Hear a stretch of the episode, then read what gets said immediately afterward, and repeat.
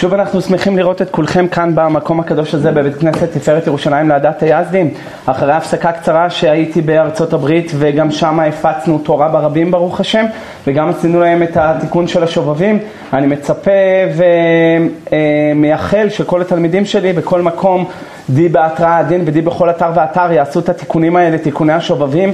זה אחד הדברים העיקריים והיסודיים בתיקוני הנפש שלימד אותנו רבנו הארי ושמחתי לראות את הציבור הענק שהגיע לתיקון שעשינו שם בפלורידה, גם אנשים ממקסיקו ומ-LA ומניו יורק, כל שכן מיאמי הגיעו לתיקון שם, והיה באמת קידוש השם גדול, ואני מקווה שבשמיים כבר יצא בת קול והכריזה שר עוונם וחטאתם תכופר. היום הסוגיה שאנחנו הולכים לעסוק בה היום קשורה למלחמה האובה בדרום. אני מקווה שלא תיפתח חזית בצפון, מה שלא נראה, יותר נראה שכן תיפתח, אבל uh, קצת מחכים uh, בגלל תנאי מזג האוויר וטנקים שיהיה להם מאוד קשה uh, uh, לנוע בביצה הטובענית של החול וה, והאדמה בצפון, ולכן מחכים שקצת מזג האוויר יתבאר ואולי גם משם, מצפון תיפתח הרעה חס ושלום, אבל uh, uh, המלחמה הביאה איתה שאלות רבות בהלכה בכל הארבע חלקים שולחן ערוך, ומאז פתיחתה לפני שלושה ארבעה חודשים דנו uh, בהרבה סוגיות, גם כאן וגם בבית כנסת uh, uh, במעלה אדומים, במשכן יהודה, גם שם עשינו כל מיני סוגיות מעניינות. Uh, וגם היום אנחנו הולכים לדבר על אחת הסוגיות הטרגיות, הקשות והנוראות ביותר שיכול להיות במלחמה, וזה אש הדדי, הדדית, מה שנקרא friendly fire. Uh, במילים אחרות, כוחותינו ירו על כוחותינו וחיילים הרגו חיילים. יש דבר כזה ובישלמה גוי הרג אותו, עוד אפשר לומר שהוא נקרא הרוג מלכות וגם בזה פלפלתי הרבה מאוד. אם זה נקרא הרוג מלכות או לא נקרא הרוג מלכות, הדעת לא נותנת שכל אחד נקרא הרוג מלכות וכל אחד מקבל את החבילת בונוסים והטבות של אלה שנקראים הרוגי מלכות. ועשינו כאן שתי שיעורים על הסוגיה הזאת ובעזרת השם הדברים יהיו מודפסים בספר שלי מרכבות מלכות על עשרה הרוגי מלכות, בסוף הספר יש שם נספח על מי נקרא הרוג מלכות, האם אלה אלה שמתו בשואה, באינקוויזיציה, בליל הבדולח, אלה שמתו בסופות במדבר, בכל פעולות הטרור, האם כל אלה באופן גורף נקראים הרוגי מלכות, או שמא יש מקום לחלק, וחילקנו, ואין לי זמן להיכנס לזה היום, אבל יהודי שהרג יהודי הוא ודאי לא הרוג מלכות. ולצערנו המספרים בעשרות, הם לא מספרים באחדות. וכשאתה שומע על יהודים שהרגו יהודים וחיילים בתוך שדה הקרב, אתה מזועזע. השאלה המתבקשת, אם אני יודע שחיילים יורים עליי ואני בעצמי חייל והם יורים עליי ואני יודע שהם חיילים, הם זיהו אותי כאויב, אני יודע שהם חיילים, מותר לי להחזיר אש? בטח שכן, בטח שכן, ברור שכן, הבא להורגך השכם להורגו, אני לא מבין אפילו מה אתם פוסקים. טוב, מה אני, מה אני בכלל שואל אתכם אחרי שאתם ברור שכן, למה? בא להורגך השכם להורגו. ופלפלתי בכל מיני סצנריות אה, שונות ומשונות בסוגיה הזאת בהזדמנויות אחרות, אבל אז זה לא נקרא הרוג מלכות, אה, אז זה לא נקרא הרוג בשוגג. אם אני הרגתי חייל אחר כי הוא בא להרוג אותי, השני לא נקרא שהרגתי אותו בשוגג, שוגג זה שחשבתי שהוא חייל, אם הוא היה הורג אותי זה שהוא הרג בשוגג, אבל אם אני הרגתי אותו שאני יודע שהוא חייל ואני יודע שהוא יהודי, זה הגנה עצמית, ועל הגנה עצמית זה סוגיה בפני עצמה, זה שיעור בפני עצמו ואין לי זמן לעסוק בו היום. היום אנחנו מדברים על הריגה בשוגג, רוב המקרים זה לא ככה, שתי קבוצות טועות זה בזה וחושבות ששתי חילות חושבות שאלה האויב ומתחילות מתחילות אה, להחזיר אש אחד על השנייה וברגע שאחד מה, מהקבוצות כבר חדל ירי אז הולכים לראות את הגופות ובסוף מזהים שזה יהודי משלנו והלב נשבר. איך דבר כזה קורה? איך יכול להיות בעולם שדבר כזה קורה?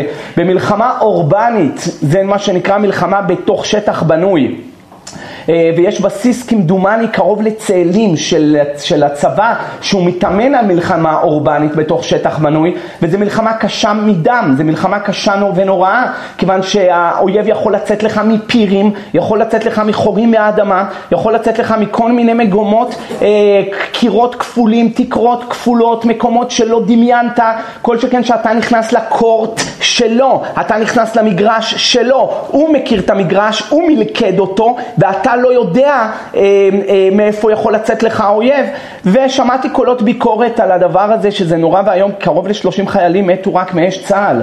ושמעתי קולות ביקורת שהכשל מלחמתי על זה נובע מניהול כושל של המלחמה, של הפיקוד, חוסר תיאום פעולות, חוסר אימונים בין היחידות, חוסר מקצועיות, וממילא את האצבע המאשימה יש להפנות למערכת הפיקודית ומקבלי ההחלטות. אני כשלעצמי לא ממהר להניף ביקורת על אף אחד. זה מאוד קל לבקר כשאתה נמצא כאן בתוך המדר... בית מדרש, או שאתה נמצא, יושב לך בקריה, במזגן, ונותן ומעריף ביקורות על אחרים. אבל כשאתה נמצא בתוך שדה הקרב ובשבריר של שנייה אתה צריך לעשות החלטות הרות גורל, זה הרבה יותר מורכב. בפרט אני לא ממהר להפין, לה, להאשים, כיוון שאנחנו נמצאים בעת מלחמה והארץ מדממת, ולא נכון כרגע לעסוק בהאשמות, אלא בהפקת לקחים, אה, כדי שזה לא יקרה. אמ, הסיבה הפשוטה ביותר שזה קורה, אולי אה, אפילו אם הם רואים שזה חיילים, הם מחזירים אה, אש. למה? כי כבר קרה בהיסטוריה שהרבה מחבלים התחפשו לחיילים. אז עכשיו כשיש לחיילים יורים עליי, מאיפה אני צריך לדעת שאלה חיילי צה"ל? אולי אלה באמת לא חיילי צה"ל, והיו כאלה, ובצוק איתן היו כמה חיילים שאיבדו את החיים שלהם, כי חיילים באו אליהם, ובסוף התברר שזה בכלל היה מחבלים, והם ירו בהם והרגו אותם. ולכן אין מנוס, אין מנוס, מה החיילים אמורים לעשות? הם לא רואים את ה... בדרך כלל הם לא רואים את היורים עליהם, אבל גם אם הם היו רואים ומדובר על חיילים, עדיין יש מקום להגיד שמדובר כאן על הגנה עצמית, ולעניות דעתי, אחרי כמעט שלושה, ארבעה חודשים מפתיחת המלחמה הזאת, כולנו צריכים לעשות חשבון נפש. שאני לא נראה כל כך שאנחנו מנצחים.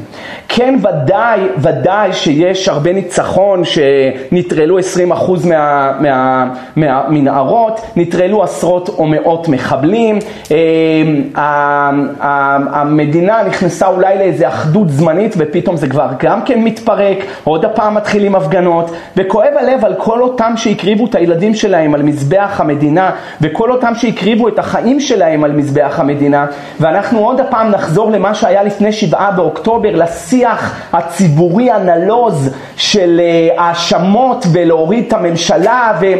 זה לא ילך, אתם תבינו שזה לא ילך, וברגע שהלכתם איתי בקרי, אני אלך איתכם בחמת קרי.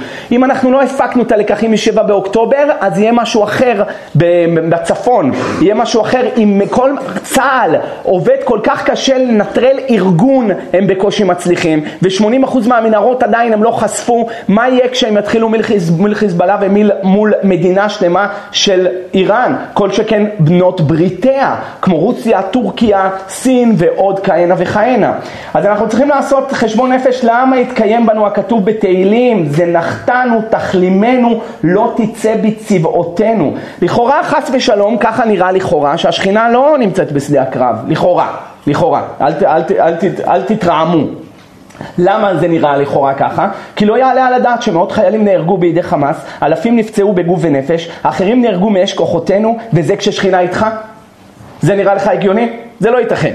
אז מאיפה למדנו שהחטא מחליש במלחמה? מדוד המלך שלפני החטא עם בת שבע בחץ אחד הפיל אלף חללים ואחרי החטא עם בת שבע הפיל רק שמונה מאות חללים והיה מצטער על אותם 200 וזה אחרי שחז"ל אומרים בנ"ו שבת שדוד המלך לא חטא מה תגיד אם אנחנו כאן כולנו מכירים את הנפשות הפועלות בתוכנו וכמה אנשים חטאים בתוכנו ארגנו את ההפגנות האלה ואת הפילוג החברתי ואת הקיטוב החברתי שכבר אי אפשר לסבול אותו וזה רק חוזר, אתה רואה, יש לך פלשבקים כבר, הכל חוזר, לא למדו כלום. ולא זכינו לברכה שקראנו בפרשת משפטים השבוע הזה, את אימתי אשלח לפניך והמותי את כל העם אשר תבוא בקרבו ונתתי את כל אויביך אליך עורף. אתה רואה שזה לא התקיים. הוא לא שלח את אימתו ויותר נראה שאנחנו צריכים לעשות חשבון נפש. אנחנו חייבים כולנו לעשות חשבון נפש, לתקן את הדרכים, לתקן את המעשים. מהקודקוד של הפירמידה למעלה עד למטה, כולנו צריכים לחזור בתשובה. בכל אופן, חייל שהרג את חברו לנשק, שבא אליי ושאל אותי איזה כפרה הוא צריך לעשות. הוא לא מסוגל לאכול, הוא לא מסוגל לישון. הוא ראה תמונות של החייל, הוא הלך לקבר שלו, הוא בוכה, הוא, הוא, הוא מטורף בדעתו, אמ, הוא לא יכול לחזור לשגרה, הוא לא יכול להירגע. הוא יודע ודאות שהוא זה שירה והרג אותו, אה, וטורף השאלה אם הוא חייב לעשות איזה תעניות, איזה כפרות, איזה שהם אה, סיגופים, לכפר על זה שהוא הרג יהודי, הוא הרג יהודי. וגם אם נניח שהוא צריך לעשות את זה, האם בסוגיה הזאת יש תנאים מקלים?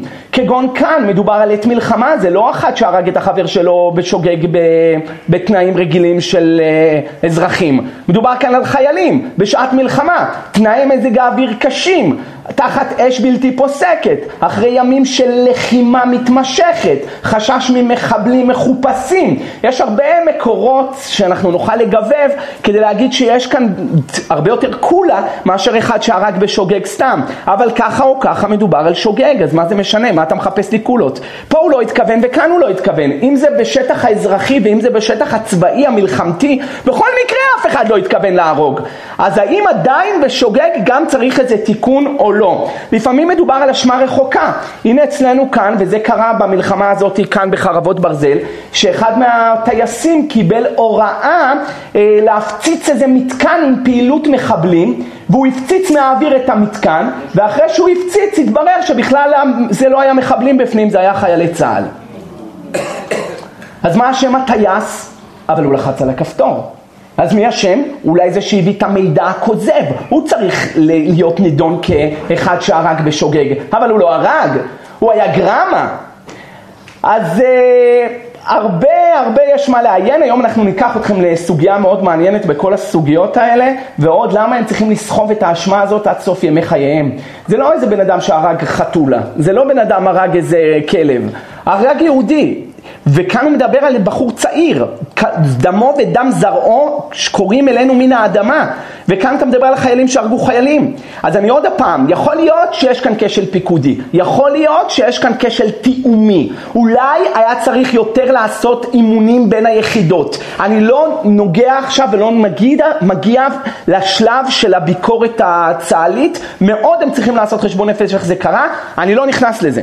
אנחנו נכנסים מבחינה הלכתית, האם באמת אותם חיילים, אלה שגרמו בישירות, ירו על ההדק או הפציצו מהאוויר, או אלה שגרמו בעקיפין, כל אלה, האם הם צריכים לעשות תיקונים, האם הם באמת אשמים, האם דם יהודי על הידיים שלהם, ואולי הכי מעניין, אם הם כהנים, האם הם יכולים לעשות uh, עלייה, נשיאת כפיים, כי סוף סוף מרן בקכ"ח כותב, כהן שהרג את הנפש, אפילו בשגגה לא יכול לעלות לשאת כפיו. אנחנו ניגע בסוגיה הזאת גם כן בהמשך השיעור. אז ראשית, עד כאן רבותיי הצגת הדברים, ומעכשיו אנחנו יכולים לצאת לטיול שלנו. לא כל כך טיול uh, not pleasant one, אבל uh, מה לעשות, ההלכה חולשת ומקיפה את כל, uh, את כל uh, uh, מקצועות חיינו, וגם כאן אנחנו נדרשים לתת את הדעת. אז רבותיי, רצח, מי שרצח במזיד מהעבירות החמורות ביותר בתורה, שחז"ל אומרים בכ"ה במסכת פסחים קנ"ז יורה דעה סעיף א' בשולחן ערוך, זה ייהרג ואל יעבור. למה ייהרג ואל יעבור? מאי חזית דדמך סומק תפי. מי אמר לך שהדם שלך יותר אדום? ולכן אסור בשום פנים ואופן, בשום ציור, בשום מצב, אין התורה מתירה להרוג את החבר שלך. אלא אם כן הוא בא להרוג אותך.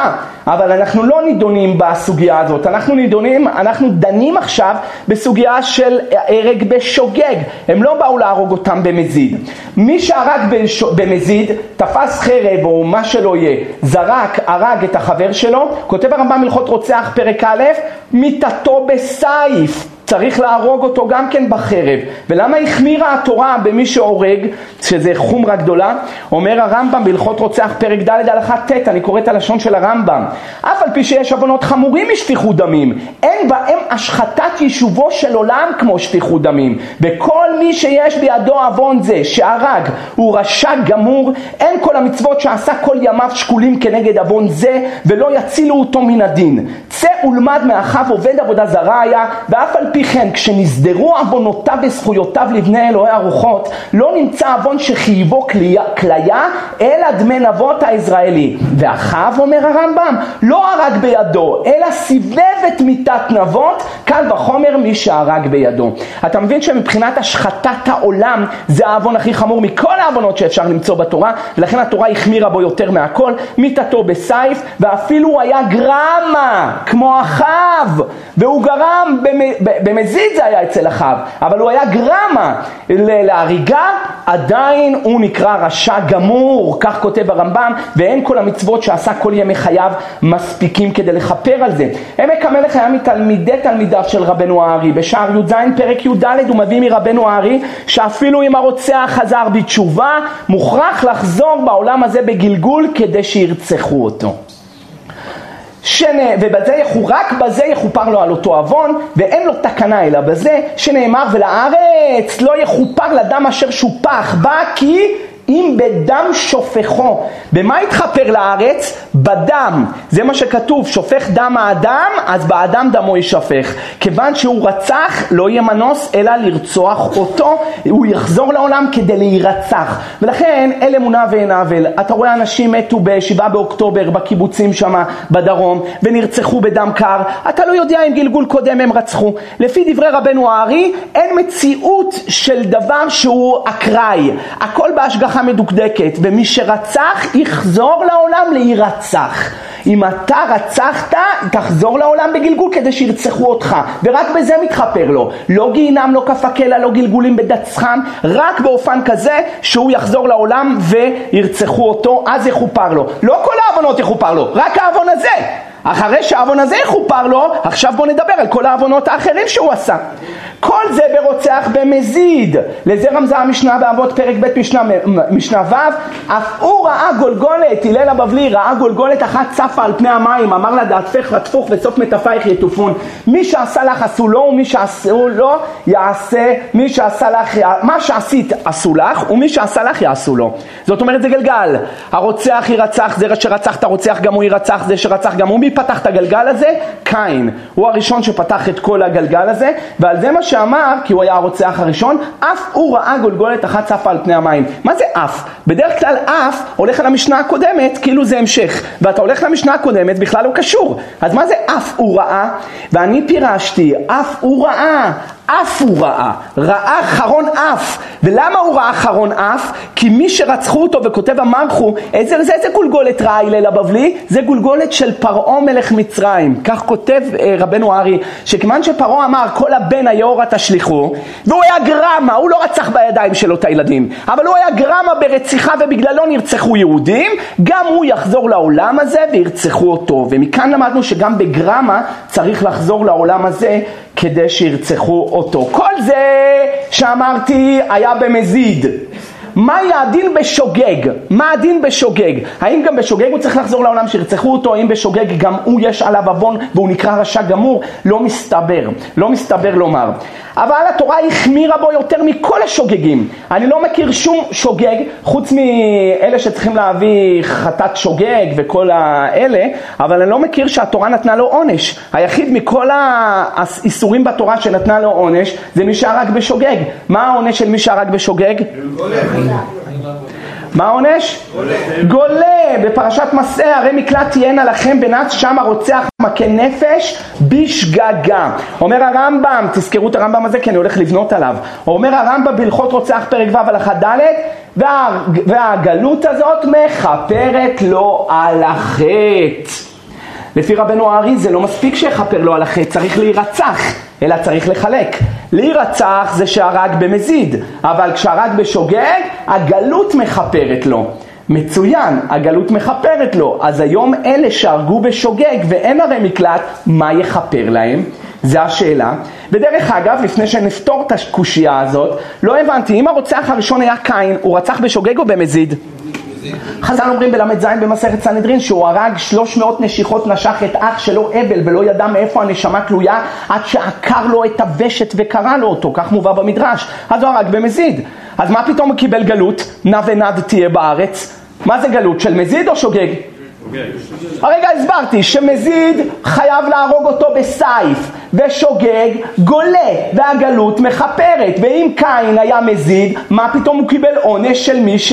מישהו שוגג היה צריך להרוג אותו בסייף הבנתם את הקושייה? ברור? אתם איתי? בסדר, אבל, אבל הקדוש ברוך הוא גזר עליו גלות, נע ונד תהיה בארץ. רבנו בחיי כותב, העניש אותו בגלות כדין רוצח, ואני לא מבין את רבנו בחיי כתלמיד אדם לרגלי רבותיו בקרקע. מה העניש אותו כדין רוצח? אבל רוצח היה סייף. אם זה היה במזיד, וכאן זה היה במזיד.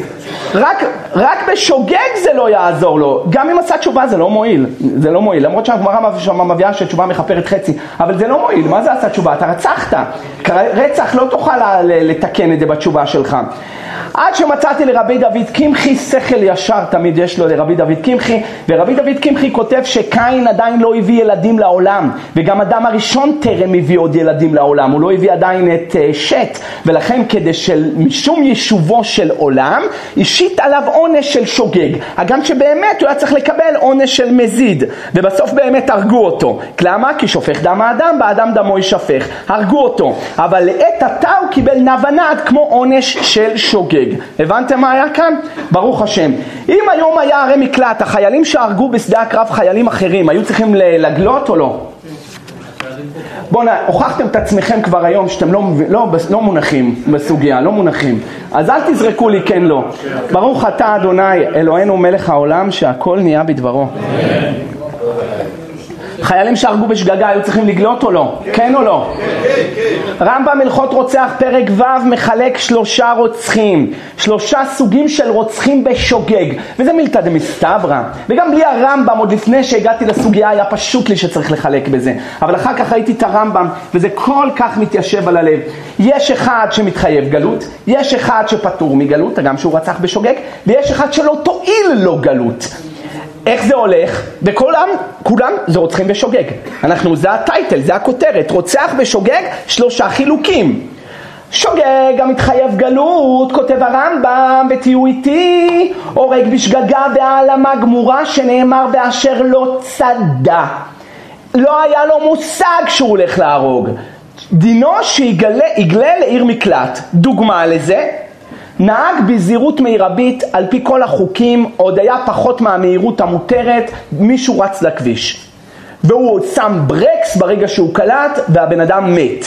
זה נקרא רוצח בשגגה קלאסי, לא היה לו שום הווה אמינא שהוא הולך להרוג, הוא, הוא נקט בכל כללי הזהירות, אין עליו שום אשמה, האשמה היא מאה אחוז על זה שרץ בחוסר אחריות לכביש, אשמתו, זה נקרא רוצח שגולה שהגלות מכפרת לו. זה כותרת אחת.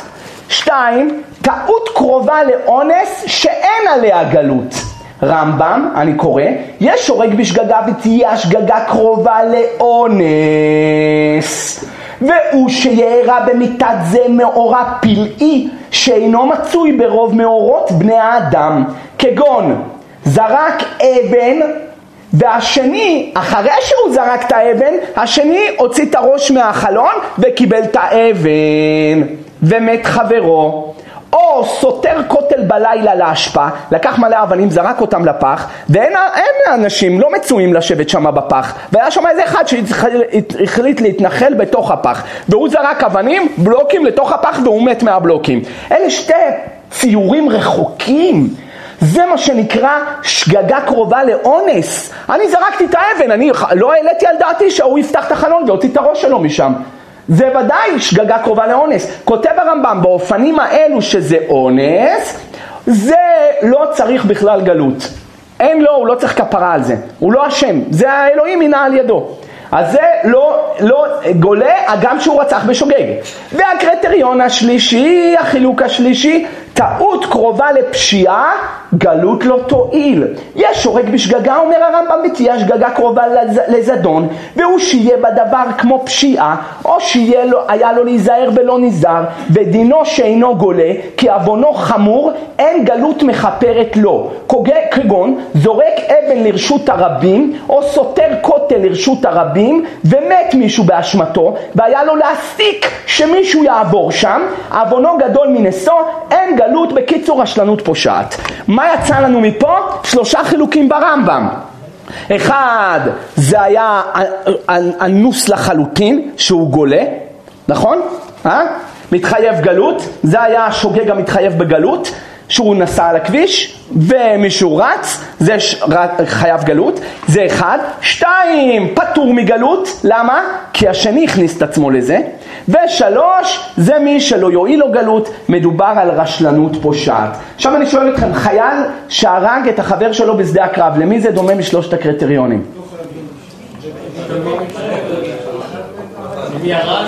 למי זה דומה? אם נדמה את זה, הרשלנות פושעת ודאי לא. אתם מסכימים שזה לא רשלנות פושעת? אף אחד פה לא פשע. אולי, אני לא יודע, עוד פעם, שיקימו את הוועדות חקירה האפקטיביות האלה, שבאמת אתה לא יכול לסמוך עליהן, כי אתה לא יודע מה הולך. אתה רואה אחרי, אחרי 30 שנה פתאום מתחילים לגלות לך דברים על מלחמה עם גולדה מאיר ועל מלחמה, אחרי 30 שנה רק צפה האמת, אז גם עכשיו כאן כל הוועדות חקירה, ואז אתם, די, די, די, אנחנו לא, לא נולדנו היום, זה הכל כסת"חים. מה שנקרא בצבא הצה"לית, ואני לא רוצה לפתוח את הראשי תיבות כסת"ח, אבל זה כסת"ח. בכל מקרה, אז ודאי זה לא רשלנות פושעת, אולי של הפיקוד, אולי של, ה, של חוסר התיאום בין היחידות, לא יודע, אבל זה לא רשלנות פושעת של היורים על כל פנים.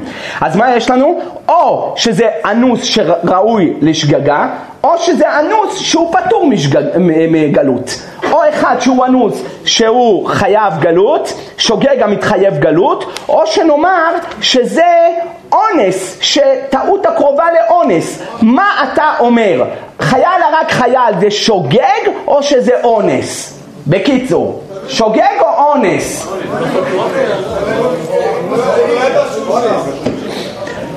אם נדמה את זה לשגגה והעלמה גמורה, מה שמגדיר הרמב"ם, כי נעלם ממנו של חיילים נמצאים שם, אז הוא צריך גלות.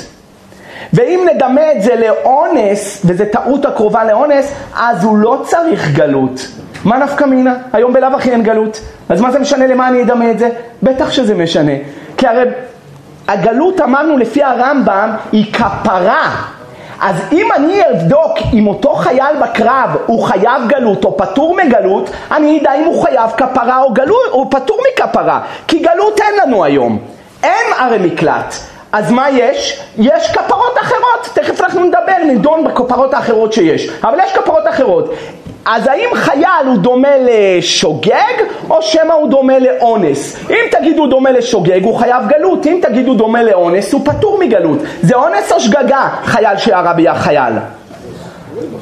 לכאורה, לכאורה יותר נדמה, יותר כמובן שאין סוף ל, לרבגוניות של הסיטואציות שיכולות להיות בשדה הקרב. לפעמים זה יכול להיות שגגה ולפעמים זה יכול להיות אונס. אבל אני מדבר באופן קולקטיבי, באופן אה, אה, מכליל. קשה מאוד לדון על כל מקרה ומקרה בתוך שדה הקרב, ואתה יודע, בשבריר שנייה אתה צריך לעשות החלטות אם לירות או לא לירות, זה מאוד מאוד מורכב. אבל באופן כללי יותר נראה שמדובר כאן על מדרגה שנייה. יש כאן אונס גמור. הם לא היו יודעים, יש כאן שגגה, טעות, הם לא ידעו שמדובר שם על חיילים. אה, והוא מה שהרמב"ם מגדיר שגגה והעלמה. וזה טעות הקרובה לאונס, כי היה כאן טעות בזיהוי, הם ידעו שהם הורגים. רק הם לא חשבו שהם הורגים יהודים, הם חשבו שהם הורגים מחבלים. ממילא, אם נדמה את זה באמת כמו שאני נוטה ליבי יותר לומר, שמדובר על שגגה והעלמה, אז ממילא אנחנו מדברים על הקטגוריה השנייה. קטגוריה השנייה לא צריך לגלות. אם לא צריך לגלות, אז גם כפרה לא צריך. יש לי סיוע לזה שכפרה לא צריך. ברמב"ם הלכות רוצח פרק ה' הלכה ו'. כותב הרמב"ם, הרב המכה את תלמידו לפעמים התלמידים, אה, זה גמרא במכות דף לפעמים התלמידים יותר מדי הם קשקשים, צריך להראות להם מראה, ק"ג עמוד ב' בכתובות, זרוק מראה בתלמידים, נהוג נשיאותך ברמים. לפעמים אתה לא יכול להיות סחבק עם התלמידים, צריך להיות תקיף עם התלמידים, ולרב מותר להרביץ לתלמידים. היום כמובן אף אחד לא יתקבל בהלכה הזאת, אף אחד לא יתיישב בה, אבל לפי ההלכה הפשוטה, מותר לרב לתת איזה מכה לתלמיד, כמובן לא מכת אכזר, לא עצבים, לא משקעים שהוא הביא מהבית, עם אשתו, לא, אלא מדובר פה אך ורק מכה מבוקרת לצורך חינוכי, יהיה מותר. אבל מה יהיה הדין אם הרב עשה את זה והתלמיד היה חלש מדי ומת מהמכה של הרב? רב המכה את תלמידו שליח בית דין שקבל דין כי מנו לו שהוא צריך ללקוט והוא לקה על ידי שליח בית דין. והרגו אם הרב או אבא שהיכה את הילד שלו, אתם זוכרים? עשיתי לכם פה שיעור אם מותר להכות או אסור להכות, כתבתי על זה תשובה שלי בשו"ת בשו"ת שלי במרכבות ארגמן בחושן משפט חלק ח' או ט' וכתבתי שם תשובה שלמה מתי מותר להרביץ לילדים ומתי אסור להרביץ ולמי מותר להרביץ אבל אם אבא בצורך חינוכי הרביץ לילד או שליח בית דין הרביץ לפושע או רב הרביץ לתלמיד והם מתו בשוגג כותב הרמב"ם פטורים מן הגלות למה? למה? שנאמר לחתום עצים לדברי רשות. יצא האבא מכה את בנו, הרב הרודה בתלמידו ושליח בנין שהרגו בשעת עשיית מצווה ופטורים מן הגלות. מקסים! אז מה יצא לנו מכאן? שרב פטור מהגלות. למה? כי הוא היכה לצורך מצווה. אם אתה מכה לצורך מצווה והשני נהרג, אז אתה פטור מהגלות, כי כתוב בפסוק לחטוב עצים. לחטוב עצים זה דבר רשות, יצא דבר מצווה, שאם הרג בשגגה לדבר מצווה לא צריך לגלות. חיילים האלה עשו מצווה או רשות? רק בר מצווה. אז ממילא, לפי הרמב"ם, אז הוא פטור מגלות. אז יש לי כבר עוד סניף לצרף לכאן שהם פטורים מהגלות. אם הוא פטור מגלות, הוא פטור מכפרה, אם הוא פטור מכפרה, אז לא צריך שום תיקונים. ככה יוצא. כל האמור כתבתי מדעתי על סמך דברי הרמב"ם עם ההבנה והדימוי, שאני לא בטוח בכלל שזה מוחלט, אבל עדיין הדימוי בין גלות וכפרה לבין אדם שהיה בשדה הקרב. ככה כתבתי בראשית ההשקפה. ואת השיעור הזה, את ההתחלה כתבתי במיאמי ואת הסוף כתבתי בירושלים, אז, אה, אז זה מעניין לפי הגמרא במכות דף י' שהיו גולים בחוץ לארץ, יש שלוש ערי מקלע, לא משנה, אני לא רוצה להיכנס למחשבות שלי. אבל לא נצא מזה. מעתה צריך עכשיו לחפש בספרי הפוסקים איזה כפרה הם כתבו למי שהרג את החבר שלו בשוגג, אבל כמובן שצריך שהמקרה יהיה קרוב למקרים שלנו בעת מלחמה. אז חיפשתי בס, בס, בפוסקים ומצאתי המון שאלות על רצח בשגגה וכל השאלות החמירו עד שנעתקה נשמתי לראות כמה הם החמירו על מי שרצח את החבר שלו בשגגה אפילו בעקיפין, אפילו בגרמה, אפילו בדרך רחוקה, כמו שכותב השואל ומושיב מהדורה כמה חלק א' סימן קע"ב, שהפוסקים החמירו מאוד במי שגרם בשגגה רצח לחבר שלו, וכתבו כל מיני תיקונים וכפרות, היום אני לא רוצה לתת לכם את כל מה שהם כתבו, שאתם לא תצאו מה, מהשיעור הזה אדומים מפחד, לא תאמינו מה הם כתבו, אבל קצת אנחנו נשתדל לעבור בכמה דקות רק על, ה, על השו"תים, על שאלות ותשובות של רבותינו. מה מהראשונים עד אחרוני האחרונים, לחפש איזה תיקון שהם נתנו ולראות אם זה דומה למקרה שלנו בעת מלחמה, שחייל הרג את החבר שלו. האורח הראשון רבי יעקב וויל, וויל או ויל, בקיצור אנחנו קוראים לו מהרי"ו. מהרי"ו חי בגרמניה לפני 570 שנה בערך, היה אחד מגדולי רבותי, אשכ... רבותי רבני אשכנז, והוא יש לו שו"ת, שאלות ותשובות מהרי וויל, סימן קכ"ה. אחד שלח את החבר שלו לאיזה שליחות, והחבר נהרג בעת השליחות. האם יש עוון על המשלח? שלח אותו, תעשה טובה, לך תקנה לי ביצים וחלב. אמר לו, סבבה, למה לא? תביא את המכונית של ה-BMW שלך או את הטסלה. נתן לו את המכונית של הטסלה, ההוא הלך, עשה תאונה, מת. אני אשם? אני אשם או לא אשם? כן, שלוחו של אדם כמותו? שלוחו של אדם כמותו זה נאמר רק על מצוות, דף מ"א. יש שליח לדבר עבירה? אין. הוא עשה עבירה, זה היה בשגגה. הוא לא הלך, התחיל להתאבד. אם הוא החליט להתאבד, עוד שאלה. אבל הוא לא החליט להתאבד. או היה גרמה, אני נתתי לו את האוטו שלי, או שהוא אפילו הלך עם המכונית שלו, זה לא משנה, אבל הוא הלך בשליחותי. אם לא אני, אולי הוא לא היה מגיע לשם, אם הוא לא היה מגיע לשם הוא לא היה מת. אז הוא אה, שאל תמרי וויל, האם הוא צריך כפרה על זה שבגללי אני שלחתי אותו. מה כתב לו, הוא חייב או לא חייב? לא מבין אף פעם למה אני כותב שיעורים כל כך בקושי, אני פשוט אבוא, אשאל אתכם ואתם כבר תגידו לי. לא מבין, באיזה מהירות אתם פוסקים. מערי וויל כותב, בסנהדרין צדיקי, אמר לו הקדוש ברוך הוא לדוד, עד מתי יהיה עוון זה טמון בידך? על ידך נהרגה נוביר הכהנים, על ידך נטרד דואג האדומי ומת, על ידך נהרגו שאול ושלושת בניו, תראה כמה אנשים מתו על ידך, שלא באמת דוד הרג אותם. זה הכל היה גרמות והאשמות. מה היה עם נוביר הכהנים? ששאול חשב שהם עזרו לדוד כשהוא ברח, אז השמידו את כל נוב. וככה היה עם המקורות האחרים. זה לא באמת דוד הלך והרג אותם, אבל הוא היה מסובב, הוא היה גרמה ואפילו גרמה רחוקה, באשמתו סבר שאול שהכהנים עוזרים אז הוא הרג את כל העיר.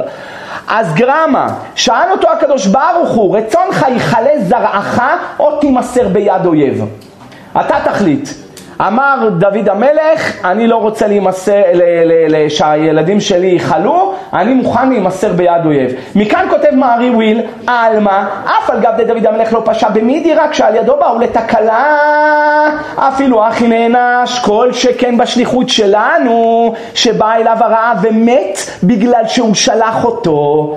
כאן זה יותר חמור מאשר מה שהיה עם דוד. כי דוד סת... הלך לנוב, יצא מהעיר, היה דואג, השקיף, הלך, הלשין לשאול, תשמע הם משת"פים של דוד, האנמי שלך, משת"פים? תשמידו את כל העיר, הרגו את כל... ומה דוד עשה? בסך הכל נכנס לעיר, אכל משהו, יצא מהעיר, הוא לא עשה כלום. כאן, אצל המערי וויל, את... הוא שלח את השליח, זה הרבה יותר קרוב, הוא הרבה יותר קשור לשליחות. אז אם על דוד המלך היה צריך כפרה, אז כל שכן המשלח כאן ששלח את החבר שלו והוא מת, אז הוא צריך כפרה. כך כותב מארי וויל, אז מה הכפרה שהוא נותן לו? הוא אומר לו, תשמע, תעשה בקטנה, לא נורא כי בכל זאת זה היה גרמה, 40 יום תעניות רצוף, ואם יש לו למת ילדים קטנים, מעכשיו תפרנס אותם, תן להם נדבה, תנצל מצרה ומצוקה. כך כותב מארי וויל, אחריו צועד הבאר שבע, הוא מביא אותו, הבאר שבע רבי יששכר אייננבורג, בחידושיו באר שבע על סנהדרין שם הצדיקי, הנהרג בשליחות חברו צריך כפרה ותשובה, והביא אותו המרשל בסימן צדיק ו' בתשובות שלו. יש ספר נקרא צמח צדק, מי כתב אותו? אז ידעתי שטיפלו בזה, בשביל זה שאלתי מי כתב אותו.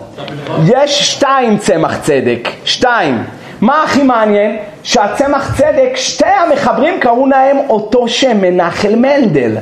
אז יש צמח צדק הקדמון, וזה מנחם מנדל קרוקרמל מקרקה, והיה עוד צמח צדק מנחל מנדל שניארסון. של חב"ד. כדי להבדיל בין הצמח צדק הזה לזה, אז לראשון אנחנו קוראים צמח צדק הקדמון. אז בצמח צדק הקדמון בסימן ו' הוא נשאל בשליח שמת והמשלח הרגיש רע ושואל אם הוא טעון כפרה בדיוק אותה שאלה של הבאר שבע ואותה שאלה של מריו והוא מביא את המריו ואת הבאר שבע והוא מגמגם עליהם והוא אומר רגע רגע רגע מה למה הוא צריך לעשות כפרה? למה הוא צריך לעשות כפרה? על מה ולמה? מה? אם זה היה בחינם, הוא עשה לו מערוף, לך תקנה לי ביצים וחלב, והוא מת, אז אני מסכים שהוא צריך לעשות כפרה. כמו שהבאת מדוד המלך, סנהדרין צדיקי, בעקיפין, בשוגג, אין בעיה שיעשה כפרה. אבל אם הוא עבד אצלי, ושמה נשאל הצמח צדק באחד שעבד אצלי. יש לי נהג, chauffeur, מה שנקרא, driver. אני אמרתי ל driver שלי שעובד אצלי ומקבל אצלי משכורת, לך תקנה לי ביצים וחלב. והוא הלך ונהרג בתאונה. למה אני צריך לעשות כפרה? אומר הצמח צדק. ברור שלא. למה? כי גמרא בסנהדרין קי"ב, אה, בבא מציאה, הגמרא אומרת שם, ואליו הוא נושא את נפשו, מלמד שמותר לאדם לקבל על עצמו תפקידים שיש בהם סכנות חיים. יש אה, סעיף כזה בתלוש משכורת, לא? תוספת סכנה? יש דבר כזה. אתם זוכרים שדיברנו כאן על מאבטח אישים? עשיתי על זה שיעור, כתבתי על זה תשובה בשו"ת שלי חלק ט' חושן משפט סימן ל' ושם הזכרתי שמותר לבן אדם לקבל על עצמו לעבוד עבודות מסוכנות. מותר לו להיות מכבה אש שמכניס את עצמו לסכנה. מותר לו להיות שוטר שנכנס לסכנה חייל שנכנס לסכנה והוא יוצא מנקודת הנחה שהוא מגובה בזה במשכורת ואם הוא מת, זה אשמתו ולא אשמת המשלח, הוא קיבל על עצמו לעבוד. אני חושב שבמאבטח אישים זה יותר אה, מודגש הסוגיה הזאת. למה? כי במאבטח אישים כשמתחילים לראות, אתה צריך לשים את הגוף שלך ולהגן בגוף שלך על מי שאתה מאבטח אותו. ומי התיר לך דבר כזה? מאי חזידה דמא דידה סומק תפי, אולי דמא דידך סומק תפי מדמא דידה. אתם זוכרים שהבאנו כאן את כל הראיות האלה. ולכן כותב הצמח צדק הקדמון, ואני חושב שזה כל כך יפה, כל כך נכון, כל כך מתיישב על הלב, שאם הוא עשה את זה בתוך העבודה שלו, במסגרת העבודה הייתה השליחות, אז המשלח פטור. אבל אם הוא עשה לו ג'סטה, מערוף, עשה לו טובה, אז המשלח חייב. הבנתם את החילוק? כל כך אמיתי, כל כך נכון, יפה מאוד. עכשיו, הצמח צדק, אחרי שהוא כותב את הכל, ומפלפל להראות למה הוא פטור, תראה איך הוא חותם את התשובה שלו. אבל למה יישא? אחרי שהקדושים אשר בארץ המה המאריו והבאר שבע כתבו שהוא צריך תענית 40 יום, מי אני שאני אחלוק? אז תתענה 40 יום. ככה הוא כותב לו. מאוד מעניין. רבותיי, כל זה דומה לחיילים בצבא? אה? כל זה דומה לחיילים בצבא? לא נראה לי. לא נראה לי בכלל. חיילים שירו בחיילים, מקרים האלה צריכים כי משלח. המשלח צריך כפרה, אבל חיילים שירו בחיילים, מי שלח אתכם לראות בחיילים? אף אחד לא שלח אתכם לראות בחיילים. אולי האשמה היא על המודיעין, או מי שאמר לטייס, תשמע, הרי הוא היה שליח שלו הטייס, אמר תשמע, יש שם מתקן של מחבלים, ושלח טיל, ובסוף היה מתקן של חיילים. אני לא יודע איך כשלים כאלה טרגיים קורים בצבא. בהתחלה אמרתי למה שלא ישימו כל מיני איתורנים על כל חייל, ואז לכל אחד יהיה אה, אייפד, והוא יכול לראות איפה כל החיילים נמצאים. אבל אז אמרו לי שאם היו עושים דבר כזה, בקלות זה היה נפרץ, והמחבלים היו יודעים איפה נמצאים החיילים. אז אתה לא יכול לעשות דבר כזה והיית יכול לדעת מי החיילים שלך, כי הם היו משחקים לך בכל הרשתות, היום הכל ניתן לפריצה. אז זה בעיה. נו, אז מי שלח אותם? לא יודע, אולי המודיעין. אולי נאמר שביבי צריך כפרה. אולי ביבי שלח אותם. אני לא יודע, זו עוד שאלה. היה שמה שאלה נוספת בצמח צדק קדמון בסימן צדיק ג', הוא נשאל בסוחר שהיה לו שוליה, נער, שוליה, שהיה עוזר לו. והסוחר יצא בסופת שלגים לעיירה למכור את אה, מרכולתו ובאמצע הדרך הנער לא היה מסוגל ללכת יותר. היה לו קר, הוא אמר, לסוחר, תשמע רבי, אני לא יכול יותר להמשיך. אני עומד פה, אתה תלך תביא, תזעיק אה, מהעיירה הסמוכה אה, עזרה שיבואו ויקחו אותי על חמור. אני לא יכול יותר לעמוד. אמר לו, אתה בטוח? קח את הצעיף שלי, הוריד את הצעיף, קח את הכפפות שלי, הביא לו את הכפפות, קח את המעיל שלי, הביא לו את המעיל. אתה רואה שמדובר על אדם עם אחריות, ואמר, אני אלך, אני אביא את העזרה. כנראה לא היה קליטה, הוא לא יכל להזעיק את, אה, את אה, זקה או אני לא יודע את מי.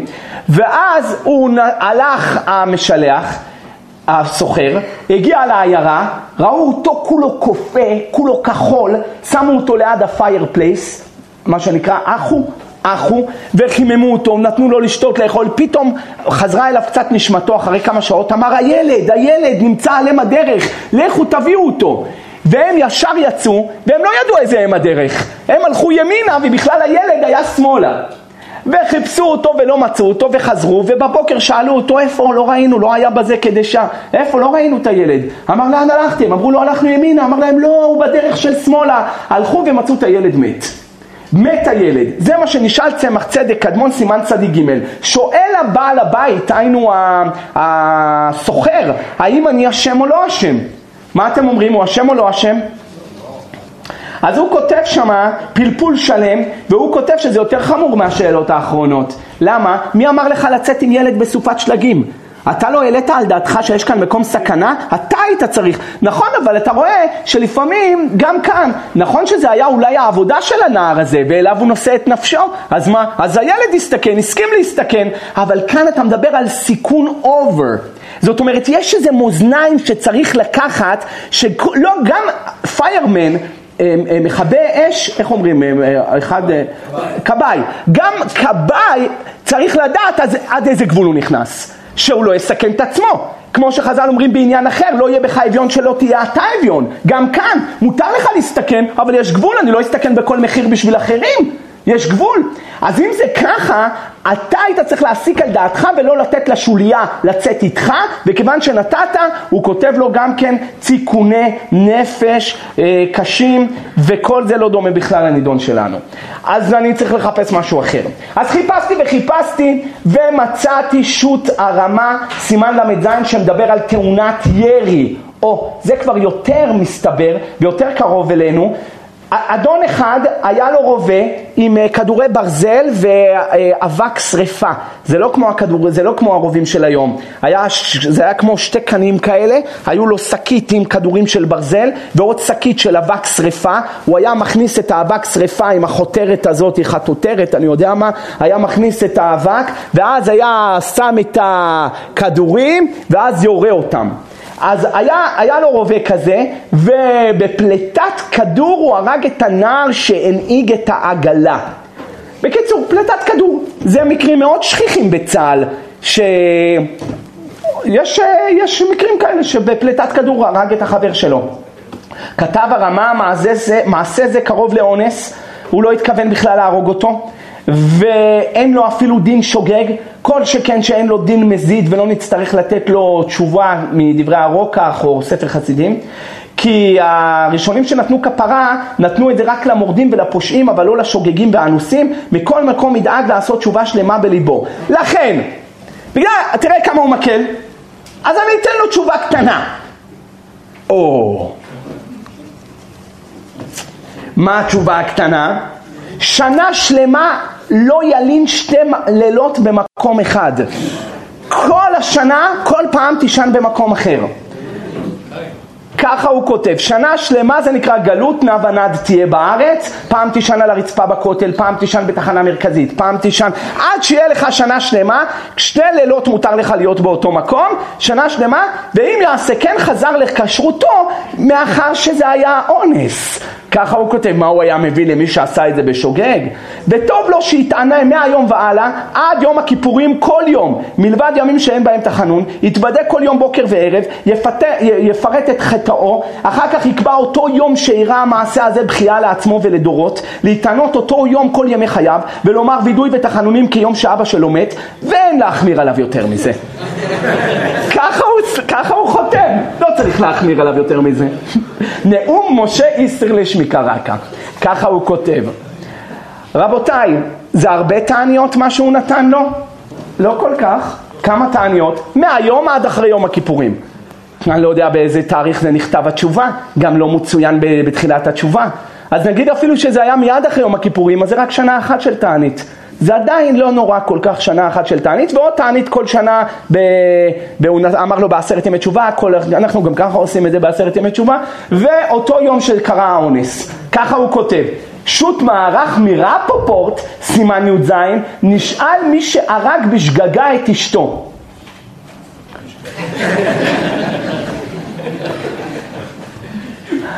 לא ידע באמת אם, אה, אם הוא חייב או לא חייב, והוא פחד מהשלטונות, אז הוא ברח למדינה אחרת, והוא שלח מאותה מדינה מברק לרבי חיים מרפופורט שהיה גדול הדור. והוא שאל אותו, האם אני צריך לעשות תיקוני תשובה על זה שהיא מתה על ידי בשגגה, בלי כוונה.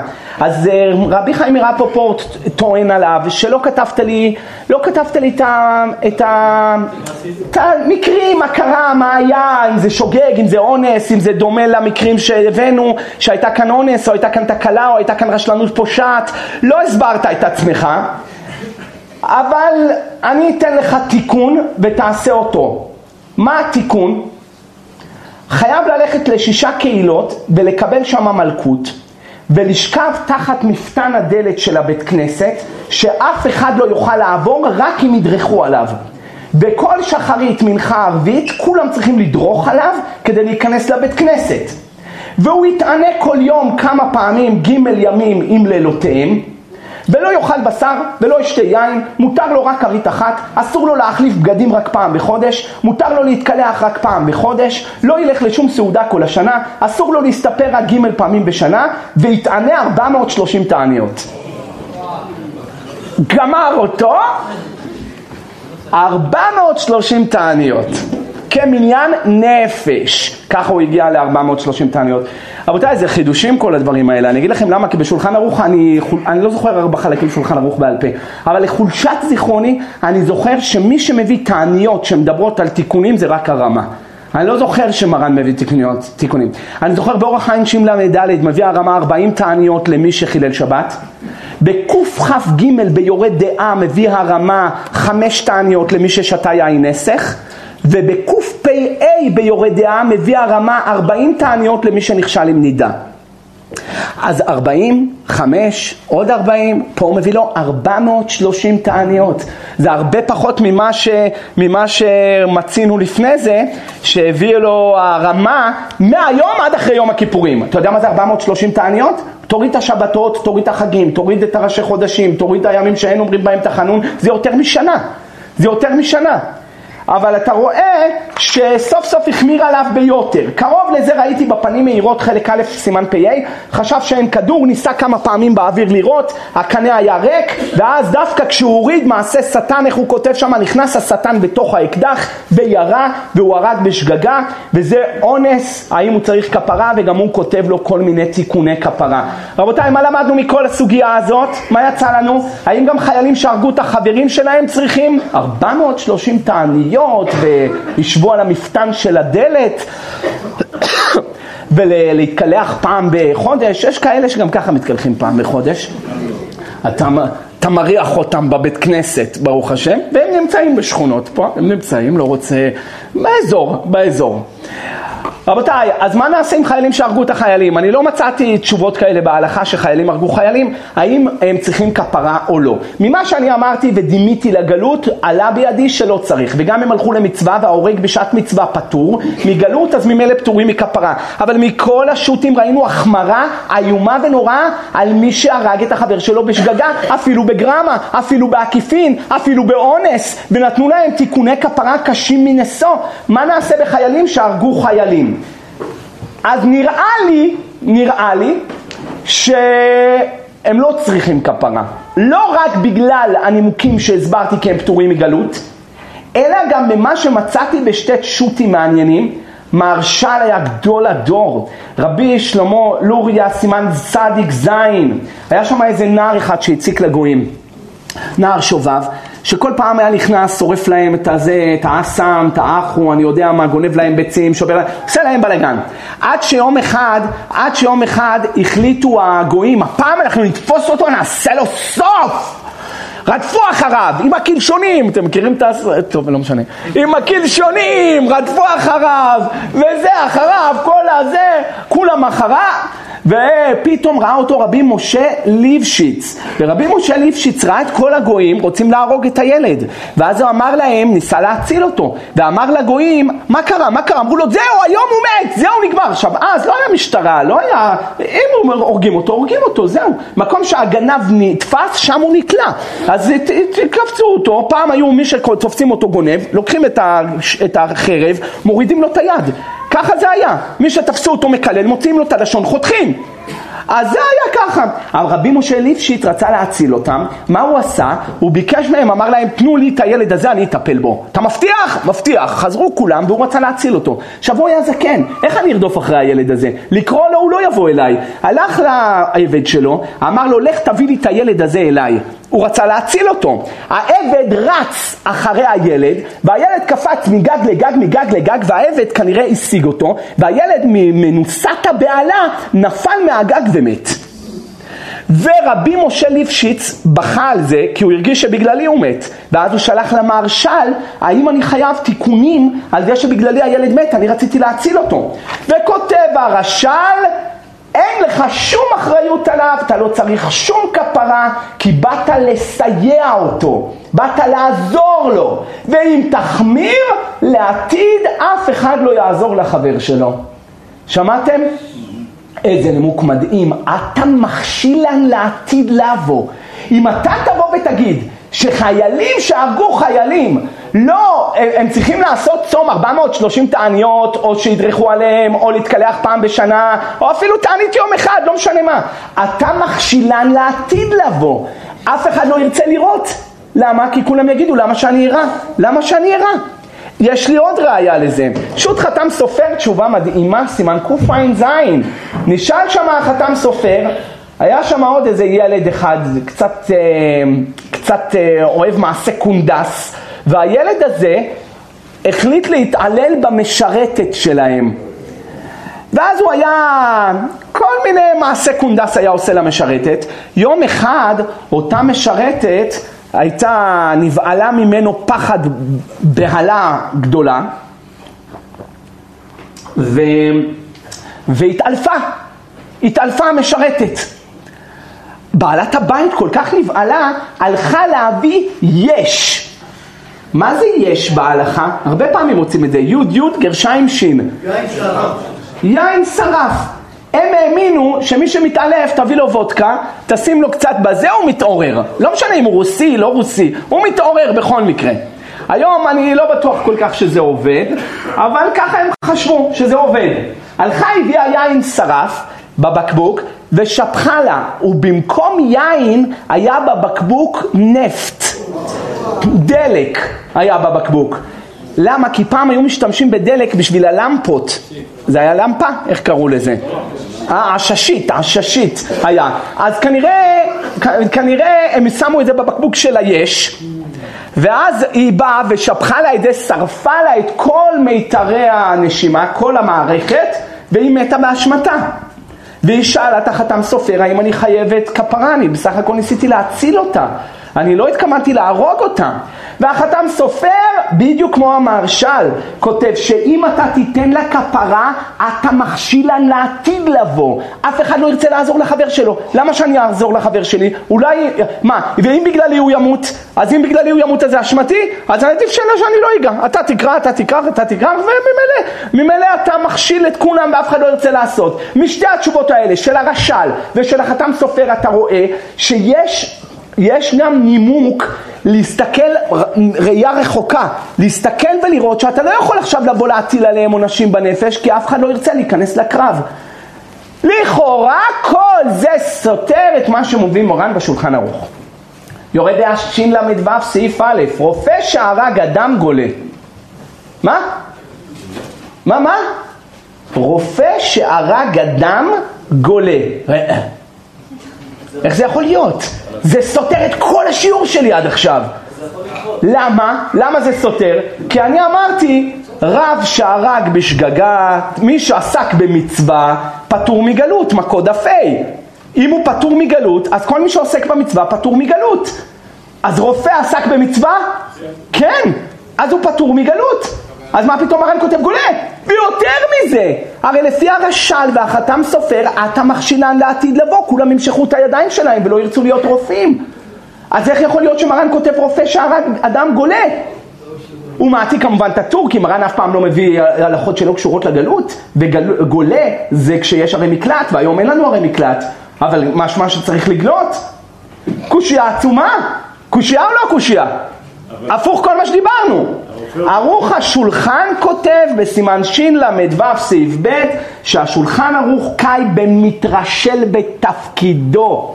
מדובר על רשלנות רפואית ושאלו אותי לא פעם ולא פעמיים האם מותר לתבוע רופא ואני אומר מצווה לתבוע רופא. לא להטביע, אבל לתבוע את הרופא. ולמה? קודם כל, אם היה פה באמת רשלנות רפואית, אז, אה, ויש עילה לתביעה, אז קודם כל זה טוב שיתבעו רופאים. למה? שהם יהיו עם יד על הדופק לשים לב מה הם עושים. אי אפשר ככה הכל חלאפאפ, שכחו את המספריים בתוך הבטן שלו, כמו שקרה כמה פעמים באיזה בית חולים ידוע באזור המרכז. לא רוצה להגיד איזה בית חולים שלא ילכו, אנשים צריכים גם למות, אז הולכים לשם. מי שרוצה למות נכנס לבית חולים שם. נורא ואיום הבית חולים הזה. אתם יודעים כמה רשלנויות פושעות יש לו? תעשו סטטיסטיקה של כל המתים מרשלנות רפואית והוא קיבל מקום ראשון. וזה לא רק שם, בהרבה מקומות בארץ ובעולם. רופאים חושבים שבגלל שהם רופאים, רק מה הבעיה? מה הבעיה? הם מסדרים את עצמם בחתימות שאתה צריך לחתום להם מכל הכיוונים שלא תתבע אותם. זה על אחריותך, ואם uh, שמו אותך זה על אחריותך, ואם שמו לך יותר פידורל זה על אחריותך, ואם uh, המרדים לא אז על אחריותך, ואם זה ככה, אז ככה, ויש להם סוללה של עורכי דין, אז הם סידרו את עצמם טוב, אבל אני אומר, אם יש באמת רשלנות רפואית, יש מצווה לתבוע. דבר ראשון, קודם כל, שרופא ידע, אני בתחת שבט הביקורת, אני לא פטור. זה לא שאני יכול להגיד, אה, מת מקורונה, מה שעשו פה, הרגו ואמרו קורונה. שכן שהרופא הנתבע, כדי שלא יעשה את זה לאחרים. אם הוא זה אחד ספציפי, נקודתי, מה, אז בגלל שאתה רוצה עכשיו לוותר לו, אז בגללך אחרים? כמו אנשים אמרו לי, היה אה, כל מיני, לא מה שרוצה להגיד, כל מיני אנשים בלי יראת שמיים שהתעסקו עם ילדים בתלמודי תורה. אז מה אסור להגיד, מויסר? אז מה אתה? אתה, שאתה לא רוצה להגיד, אתה על הידיים שלך יהיה הילד הבא שהוא יאנוס. על הידיים שלך. אז אל תגיד לי מויסר, כי אתה שותף לפשע, כי לא הלכת ודיווחת עליו. כן, אבל אם אני אדווח עליו, יוציאו עליי מודעות, יוציאו עליי כרוזים, אתה מבין איך זה עובד? אז תופסים אותך מכאן, ואז, ואלה שזונים, נותנים להם להמשיך לזנות ולאנוס ילדים, בגלל שתופסים אותך מכאן, שלא יוציאו עליך אה, אה, פשקוויל. אתה מבין איזה, איזה חברה מקולקלת? נורא ואיום, נורא ואיום. אבל מעיקר ההלכה, אם אתה לא חושש לזה ואתה גבר שבגברים, לך תעדכן. לך תעדכן את המערכות. צריך לעקור את הזרעים הרעים מתוכנו, שלא יהיה דברים כאלה. ועל רשלנות רפואית מותר לתבוע. וגם כן על רופא שהוא פשע בתפקידו צריך לתבוע ולכן אין סתירה בכלל בין כל מה שאמרתי בשיעור לבין השולחן ערוך הזה כי ערוך השולחן כותב שמדובר כאן דווקא על רשלנות רפואית לכן הוא גולה אז זה יותר דומה לפסק השני של הרמב"ם בקטגוריות שלו מאשר לראשון אה, ממילא חיילים רבותיי עשו מלאכתם נאמנה או לא? כן, בטח שכן. אז לכאורה לא צריך לתת להם שום כפרות, שום תשובה. אחד, בגלל שגלות פטורים, וממילא הם מכפרה הם פטורים. שתיים, הם עסקו במצווה, במילוי תפקידם ושמירת המולדת והעם, אז עסוק במצווה, גם אם הוא הרג הוא פטור. שלוש, אתה מכשילן לעתיד לבוא, אף אחד לא ירצה להרוג אה, במלחמה. כי אף חייל לא ירצה לירות. אז מה אני אומר? שלא צריך לתת להם כלום? לא נראה לי. לא נראה לי, זה לא... זה לא הסגנון שלי לפתור אנשים ככה, זה לא הסגנון שלי. הסגנון שלי זה לראות ראייה הרבה יותר מרחבית גם לעתיד לבוא, גם בבית דין העליון, גם בעליות בגן עדן. סוף סוף באה תקלה חמורה על ידך. בסדר, פתרתי אותך, נימקתי, הסתובבנו, סידרנו לך, פטור. אתה רגוע? הוא לא רגוע. החייל בעצמו לא מצליח לישון, אתה מבין שהוא מרגיש something's wrong, והיה פה something's wrong, לא יודע אם באשמתו או באשמת הפיקוד, אבל מישהו פה פשע, איך נדע? אף אחד לא ידע. לא נדע אף פעם.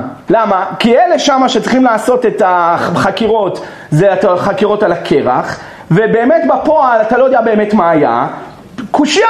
לכן ליבי אומר לי שמגלגלים חובה לחייו. למה אתה הרגת אותו?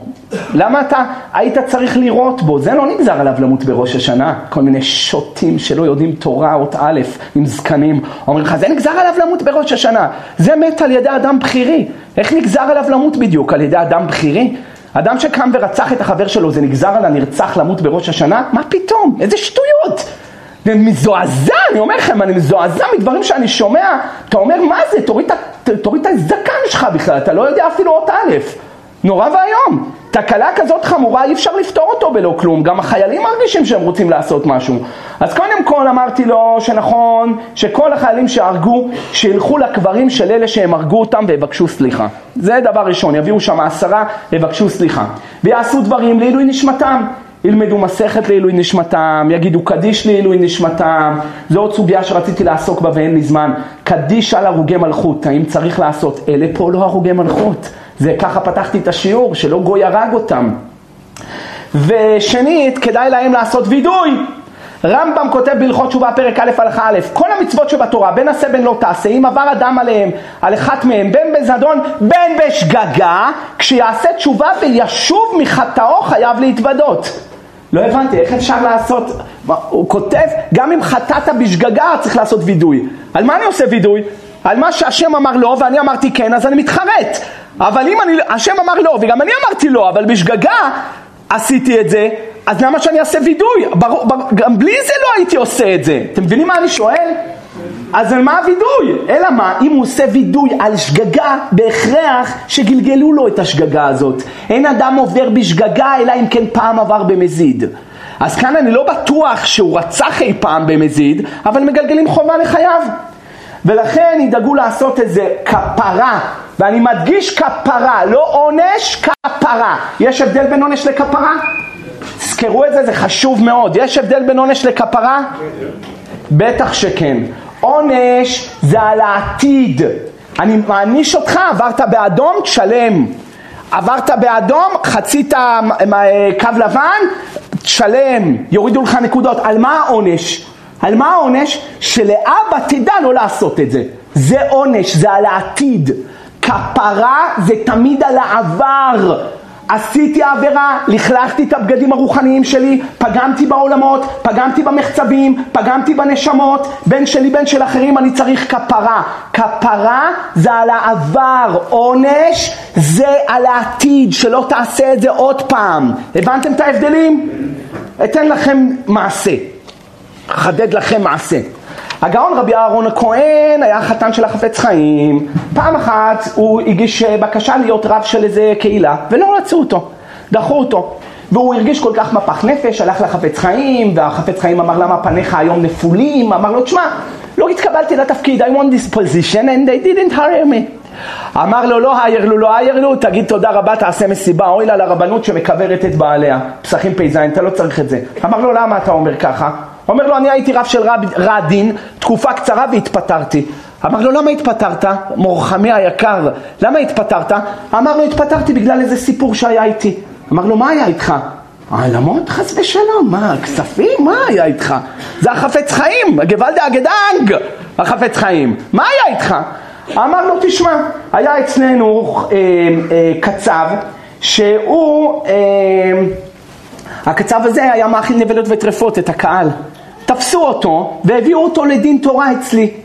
והוא התחנן על נפשו, יש לו עשר ילדים, שאני לא אעביר אותו מתפקידו. ואמרתי, טוב, אני אשאיר אותך, תתרום תרומה הגונה לקהילה. והוא תרם תרומה הגונה. אחרי שלושה חודשים מת הקצב דום לב. מת. ואני הייתי לומד בעזרת נשים ושמתי את הראש שלי על הסטנדר ופתאום באו לי בחיזיון שלושה אנשים בעלי צורה ואמרו לי ישראל מאיר עמוד על רגליך ובחלום אני עומד על רגליי. ואמרו לי, אתה דנת את פלוני אלמוני שהוא הכיל נבלות וטרפות? אמר להם כן. אמרו לו שאתה אמרת לא תן את התרומה, למה התכוונת? לעונש או לכפרה? אמר להם עד כמה שאני זוכר זה היה עונש. אמרו לו תודה רבה, יש, הלכו. התעוררתי ויקץ מעיני חלום. ופתאום עוד הפעם נרדמתי, ובא אליי אותו קצב, ואמר לי, אוי רבי, מה עשית? אמר לי, תראו מה קרה.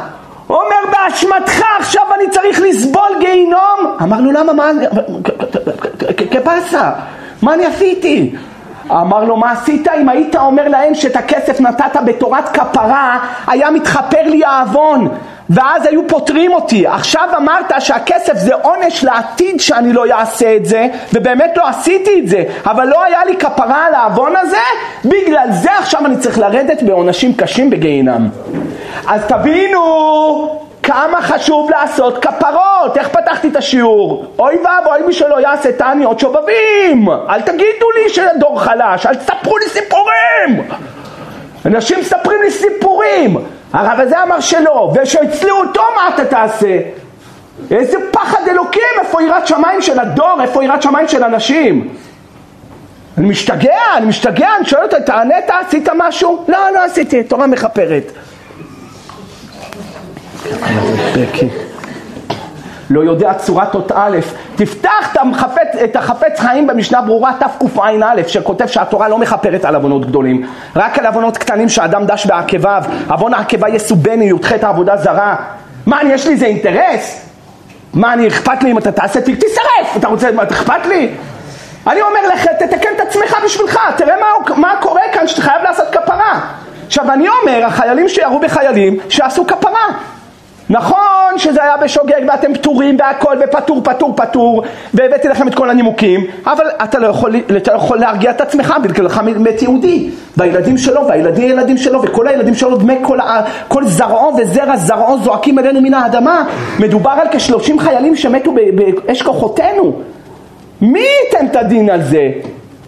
ולא כל המקרים זהים. ולכן גלגלו את זה על הידיים שלך תעשה כפרה קודם כל, לך תבקש סליחה על הקבר. שנית, אתה תלך תהיה חכם, תלך תעשה משהו לעילוי נשמתם. ושלישית, תעשה כפרה. כמה כפרה? אני אומר, יום אחד תענית עם פדיון של 40 יום. בדיוק כמו שאמרו הפוסקים הגדולים, כמו המאריו, כמו הבאר שבע, כמו הצדק, צמח צדק, 40 יום תענית, אני לא אמרתי שתעשו 40 יום תענית, אבל יום אחד אתה יכול לבחור לעצמך את אותו יום שהרגת את החיה לפחות, שיהיה יום בשנה שתיזכר בתקלה העצומה והאיומה שהשם גלגל לידיים שלך.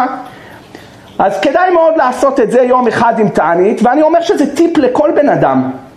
עשית עבירה, תעשה לעצמך טובה, תעשה כפרה. שים כסף כפרה, תעשה את עונש לעצמך, יש דין למטה, אין דין למעלה. תעשו את זה כל יום, תראו איך אתם מנקים את עצמכם מצרות. תראו איך אתם מנקים, דיברת לשון הרע, כפרה, עשר שקל קופת צדקה. אל תגיד טוב טוב טוב, אני מצטער, אני לא אגיד יותר כפרה. אתה לא מצטער, תצטער כשאתה תוציא קצת כסף מהכיס, אז תצטער. אה, הסתכלת על בחורות? יום אחד תענית. או על בחורים, כל אחד מה שהוא מסתכל. השם ירחם. והכי חשוב מהכל, וידוי. בלי וידוי כלום לא מתחפר. כלום, כלום. אין כפרה בלי וידוי. חייב להתוודה. ולכן, אתה עשית עבירה, בה' אשמנו, בגדנו, גזלנו, דיברנו לא לשון רע, הבינו, הרגנו את חברנו, הוא צריך להתוודות, וכל אחד פה חייב להתוודות, איפה ראינו את זה? המדרש כותב על בלעם, ויאמר בלעם אל מלאך אדוני חטאתי, בואו ראה אותו רשע שידע שמי שאומר חטאתי לא יכולים לעשות לו כלום. אז תגיד חטאתי. נשאלתי מאחד מהקבוצה של היורים שהוא היה כהן, האם מותר לו לשאת כפיו או לא?